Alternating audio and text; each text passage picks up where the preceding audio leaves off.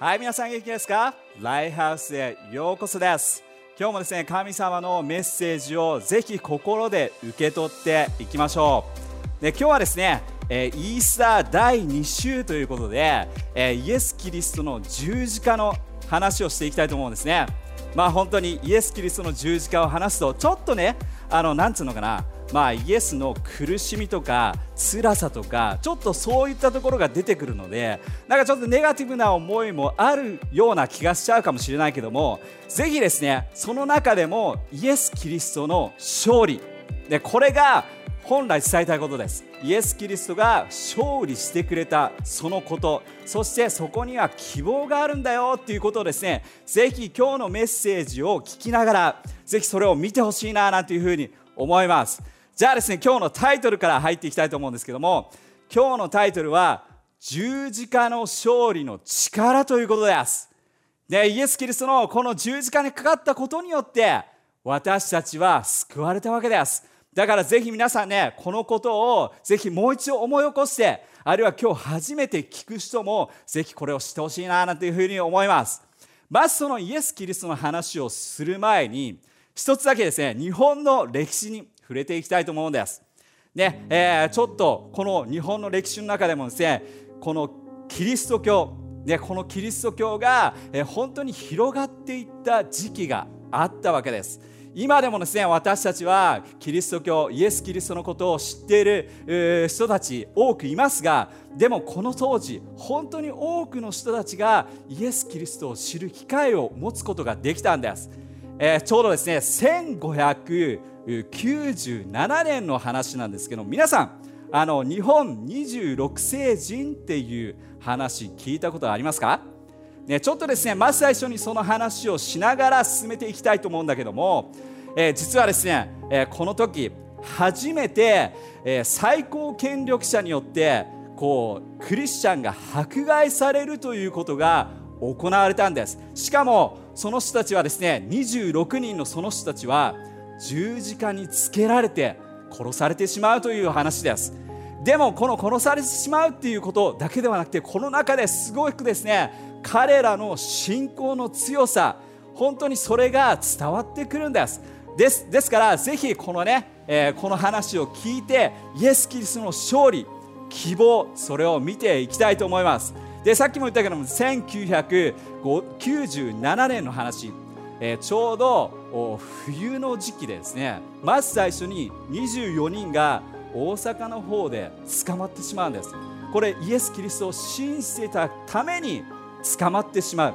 そして、えー、彼らは捕まっただけではなくてそこから大阪の方から長崎の方まで歩かされるんです。しかもただ歩かされるだけではなくてこの手首にはロープでぐるぐる巻きしてそして、えー、こうちょっとですね出血をさせるわけですよ。そして見た感じもう見た目はですねもう本当に悲惨な感じを見せるわけです。これは何のためにしたかというとこの当時、えー、最高権力者はですねあの豊臣秀吉という人だったんです。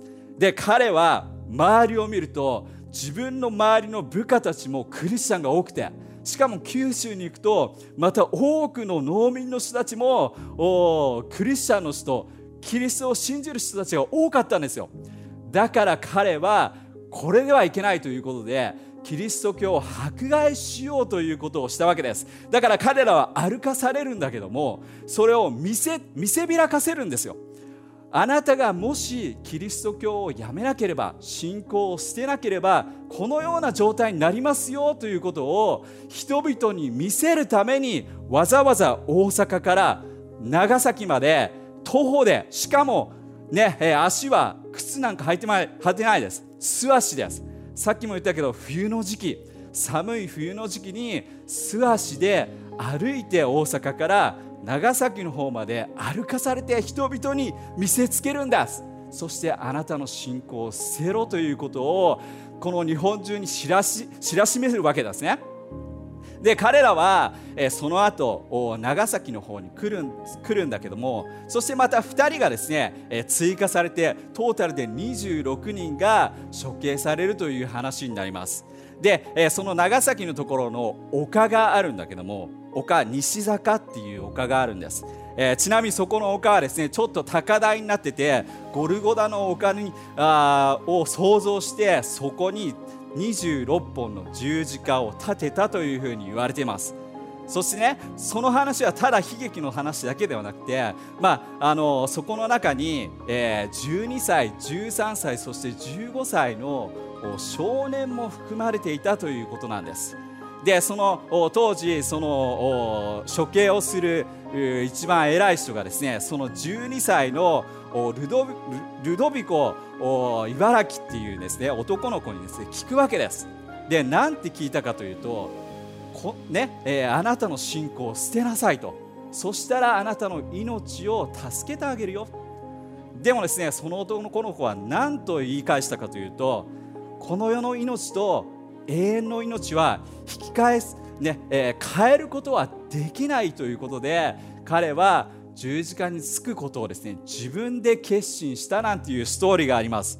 本当にこれだけを聞いただけでも本当に彼らの信仰の強さということがですね感じ取られるんです。そしてその27人がですねその十字架につけられていた時に彼らは何をしたか。人々はですね歌い始めたんです。賛美をし始めました。神様を称えるその歌を歌い始めたんです。ね、そしてですねそれだけではないです。そこにいたですねある一人の人がですね、えー、言葉を発して何て言ったかというとでそれはですね自分がここに十字架にかかっているのはこれはキリストを伝えたがためにこうなってるんだ。そして私は今すべての人たちをここに私を十字架にかけたその人々を許したいというふうに言ったんです。これは後にですね後でね、イエス・キリストの十字架の話をするときにもう一度このところに触れていくけどもこのね彼らが本当に悪いことをされてもでもその人たちを許したいということを十字架で言ってそして人々は周りにつけられた人たちは神を称える歌を歌って命を落としたということです。でこの話はですね、えー、その後海外の方でもすごく知れ渡ってそして本当にクリスチャンが迫害されてるっていうことをですね多くの人たちは知りますでもそれだけではなくて彼らがこんな辛い中でも信仰を守り通したということが本当に世界中の人たちの勇気をですねかきたてたわけですでなぜじゃあこの26人の人たちがこんなにもこんなにもですねこの信じ続けたのか、ね、十字架にかかるまで自分の命を落とすまででもこれでも何か本当に離さないものがあるんだ大切なものがあるんだというふうに思ったその理由は何なのか。それが今日一番話したいイエス・キリストの十字架の勝利のその力です。だからちょっとですね、これから今度はイエス・キリストが十字架にかかった時の話をしていって、聖書をですね、読んでいきたいと思います。まあ皆さんも知ってる通り、イエス・キリストはですね、えー、何の罪も犯してないです。ただ、ね、神様の素晴らしさを伝えたわけです。それがために彼は、えー、捕まってしまって、しかもただ捕まっただけではなくて、ね、裏切られて、そして鞭で打たれて、ね、茨の冠をかぶせられて、そして犯罪人同様の姿で、えー、処刑されるわけです。で彼はなんとねこの手のところにね杭を打たれてそして十字架に貼り付けになるという本当に苦しい、えー、最後を迎えるわけです。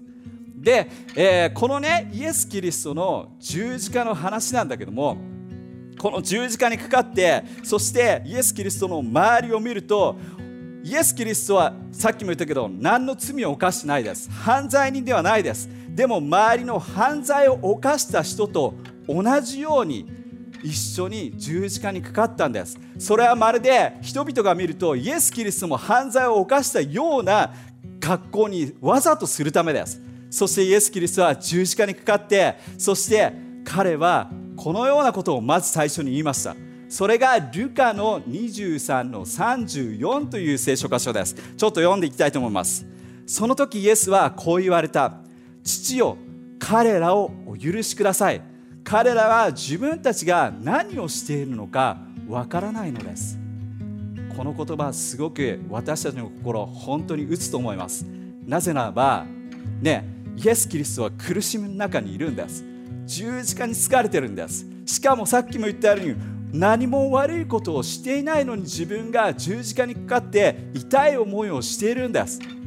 でその痛い思いをさせた人たちの目の前に向かって彼はお許しください。神様許してあげてください。この人たちは自分が今やっていることわからないのです。だから一人一人の罪を許してあげてくださいっていうことをですねそこで言ったわけです。その後お辺りはですね聖書ではこう書いてあるんです。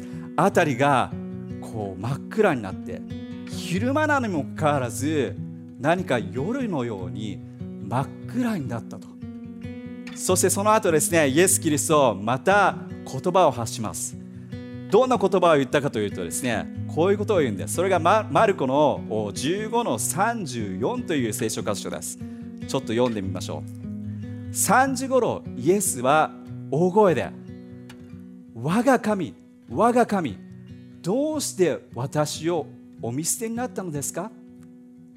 イエス・キリストはそういう言葉を十字架上で言ったわけですちょっとこれってすごく面白い言葉だと思いますよね。なぜならばイエス・キリストは神です。それなのにかかわらず何イエス・キリストは神様のそばにいたそのイエスなのにかかわらず彼は何かすごく寂しさというか孤独というか何か見捨てられた思いがあるという感情をここで言ってるわけです。でその後ですね、えー、またヨハネの19の28でこう言ってんです、えー、全て終わった後イエスは私は乾くということを言ってるんです。これもすごく興味深いです。なぜならばさっきも言ってるイエス・キリストは神様です。神の子です。ね、心はいつも満たされているはずです。そしていつも神様のそばにいる。それがイエス・キリストです。でもこの時に面白い言葉を言ったんです。でこれね僕が本当に信じてるのはこの時に本当に私たちの罪がイエス・キリストの上に乗った瞬間だと思うんですよ。なぜならば罪というのは神様から離してきてしまいます。そして罪というのは私たちの心をドライにしてカラカラにしてしまうんです。だからさっきから繰り返したけどイエス・キリストは罪人ではないです。罪を一度も犯してない。でもそのピュアなイエス・キリストが私たちの汚いその罪をこの時背負ったわけです。私たちの代わりに十字架にかかったわけです。だからイエス・キリストはこの瞬間に「ああ神様あなたは私を見捨てたのですか?」「ああ私の心は乾くんです」というふうに言ったんです。でこの瞬間私たちの罪がイエス・キリストの十字架に乗ったんです。ということはどういうことか？私たちは罪から罪の私たちの罪がそこで取り除かれたっていうことです。だからですねこの後ですねイエス・キリストはこう言ってんです。これは本当に勝利の姿です。ヨハネの19の30にこうあります。え最後にイエスはこう言いました。すべて成し遂げられた。でこの言葉なんですけどもギリシャ語テテテレスタインっていう言葉。要するにギリシャ語で完了したっていう言葉なんです。これ何が完了したんでしょうか？何が完了したのか？でこの言葉の意味っていくつかの意味があるんだけどもまずねこのテテネサイという言葉の意味の中であるのが、えっと、よく使われるのがですねこう自分が借金をしていた。でもその借金を払い終えて完了した時にこのテテレスタインという言葉を使うというふうにも言われてます。これどういうことなのか。自分が背負った罪の重さそういったものが全て取り除かれて自由になった。もう本当に何もなくなった。完了したテテレスサインなんですよ。わかりますか？私たちの罪が全て取り除かれたテテレスサインなんです。そしてまたですねこの言葉というのはこの戦いの中で勝利した時に使われるんです。全てが勝利したもうビクトリーです。私たちが勝利をお祝いする時のこの軍がこのテテレスタインといって勝利を宣言する言葉なんです。ここに勝利があるんです。要するに先から繰り返しだけど私たちの罪が取り除かれてイエス・キリストが十字架で勝利したこの瞬間です。でだから私たちはイエス・キリストのこの十字架これをお祝いするんです。でみんなの中でちょっとね、えー、混乱してる人もいるかもしれない。たまにね私たち日常生きている中で自分って本当に許されてるのかなとか。自分って本当に愛されてるのかな。あ自分ってこんなに悪いことしちゃったよ。こんなに過ちを犯しちゃったよ。ああイエス・キリストを一度は信じたにもかかわらず自分こんなひどいことをしちゃったよ。あ自分って本当に愛されてるのかな？自分って本当に許されてるのかな？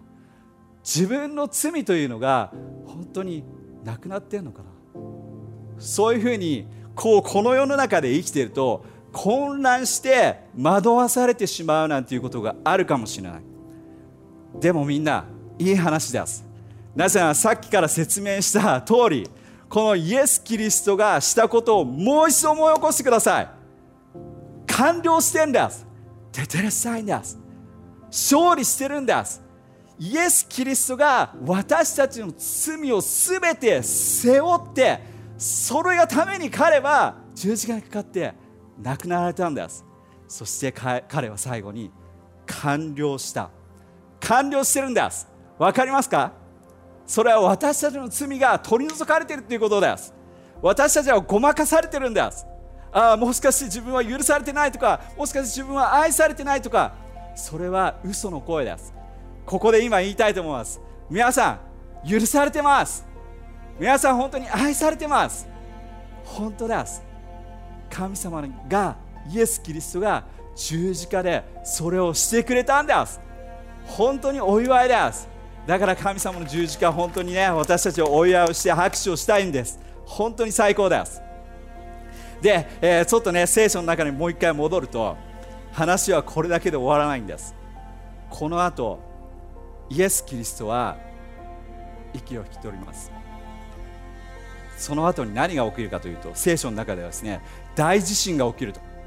そして、えー、その大地震が起きてそしてあの神殿のカーテンが真っ二つに割れるなんていうことがですね、えー、聖書には書かれています。その時に本当にすごいなというふうに思うのはイエス・キリストがの愛が罪人イエス・キリストを知らなかった人あるいはイエス・キリストを迫害していた人その人までもイエス・キリストの愛が包まれる瞬間が訪れるんです。その時にですね、ルカの23の47にそのね、こういう聖書箇所があるんです。刑を執行していたローマ軍の隊長は不思議な出来事を見てイエス・キリストが十字架にかかってそして辺りが大地震になってそれを見て神への恐れに打たれ彼はこう言うんです確かにこの人は正しい方であったと。このローマの、ね、イエス・キリストを十字架にかけたそのような体調でさえもイエス・キリストの十字架のその力の凄さを見て彼は思ったんです。気づいたんでそしてその瞬間にイエス・キリストはもしかして彼の心を触れたと思います。そして彼は思ったんです。この人は確かに確かに正しい方であると。この瞬間本当に分かります？イエス・キリストの愛が本当に一人一人に触れているということが分かります、ね、実はさっき話した、えーね、日本26世人の話ありましたよね。日本でもこんなあの話があったんだ。信仰を守り続けたそのような素晴らしい話があるんだっていう話をしてきました。実はさっきの話の、ね、続きが実はありまして。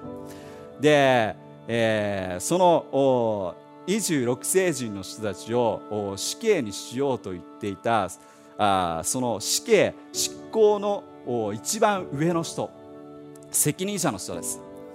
で彼はさっき、ね、12歳の少年にね信仰を捨てろ。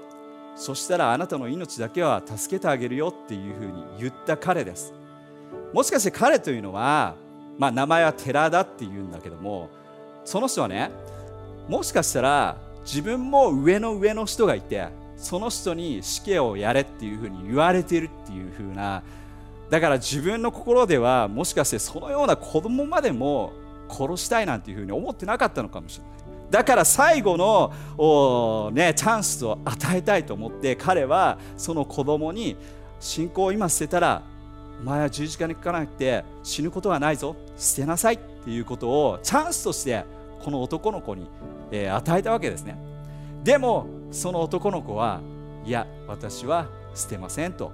そして ね、あるものではその,、えー、その子は自分の十字架を見てその十字架にキスをした。自分がここでイエスのために死ぬことができるということを嬉しく思ったっていうことも言われてるんです。でその寺田っていうね、えー、その人は、ね、結構言われてることが多くの人がその26人が亡くなった後彼の額に涙があったっていうふうに言われてるんです。もしかして彼というのは本当にそれをしたくなかったのかもしれない。あるいはその26人の人たちの信仰を見て何か大きなものを感じたのかもしれない。これはさっき言ったローマの軍の隊長のように十字架のイエス・キリストの勝利の力を見た時に何か大きなものに触れられた瞬間だと思う。ねみんな聞いてほしい。みんな私たちは許されてるんです。私たちは本当に神様によってイエス・キリストの十字架によって罪が取り除かれたんです。そして本当に神様の大きな愛がここにあるんです。だからぜひねこのイースターこの十字架っていうことをもう一度思い起こしてイエス・キリストが私たちのためにしてくれたそのことを思って感謝の時を持ってほしいなというふうに思います。で最後にですねこの聖書箇所を読んで終わりにしたいと思います。それは第2コリントの5の17という聖書箇所です。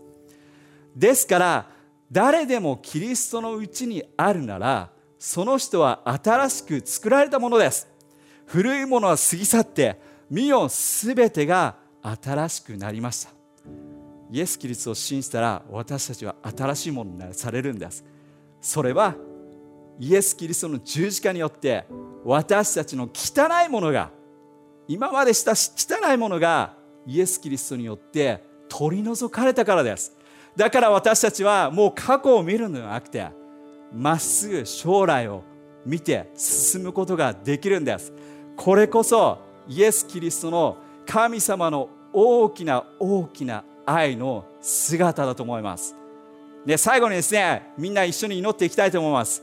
ね、このイースターの時イエス・キリストがしたしたことをぜひもう一度思ってこの神様の大きな愛に触れていきましょう。じゃあみんな祈っていきたいです。祈っていきましょう。で神様本当にあなたに感謝します。あなたが十字架でしてくれたその本当に、えー、ことを感謝します。あなたのその愛あなたのそのでも痛みでもそれも全て私たちのために私たちの罪を取り除くためにあなたが犠牲になってしてくれました。だからこそ本当にあなたに今本当に感謝をします。あなたがしてくれたその素晴らしさに感謝です。イエスの名によって。アーメン。拍手をしていきましょう。最後にですねもう一グループのために寄っていきたいと思います。ねイエス・キリストみんなを愛するよって話しましたよね。本当その通りです。今日初めてイエス・キリストを聞いた。あるいはイエス・キリストをちょっと離れてしまった。でもなんかこの話を聞いてああ神様感謝します。イエス・キリストを感謝します。もう一度そこに戻りたい。あるいは初めてイエス・キリストを信じたいと思った人いると思います。ぜひ今これから祈っていきたいと思います。そして3秒数えます。3秒数えた後に今というふうに合図をするのでその合図ともに心でぜひそれを受け止めてほしいと思います。じゃあ皆さん準備をして。ね、イエス・キリストを信じたいと思った人。あるいはイエス・キリストの元に元に戻りたいと思った人。3、2、1今。ありがとう。ありがとうございます。多くの方がですね受け止めたということを今信じます。じゃあその人たちのために今みんなで祈っていきましょう、ね、神様本当にあなたに感謝します。今受け止めた一人一人に感謝です。その勇気に感謝です。そしてこれからあなたと共に素晴らしい人生を歩んでいくことができますように。あなたの大きな愛に感謝します。素晴らしいあなたの計画に感謝します。あなたの許しに感謝します。十字架の素晴らしさに感謝します。素晴らしいあなたの皆によってお祈りします。アーメン。じゃあもう一度大きな拍手をしていきましょう。ね、皆さん、イースターの話、十字架の話、楽しめました？本当にイエス・キリストの十字架の力、それを本当にいつも思って感謝をして、今週も生きていきましょう。じゃあまた皆さんお会いしましょう。またね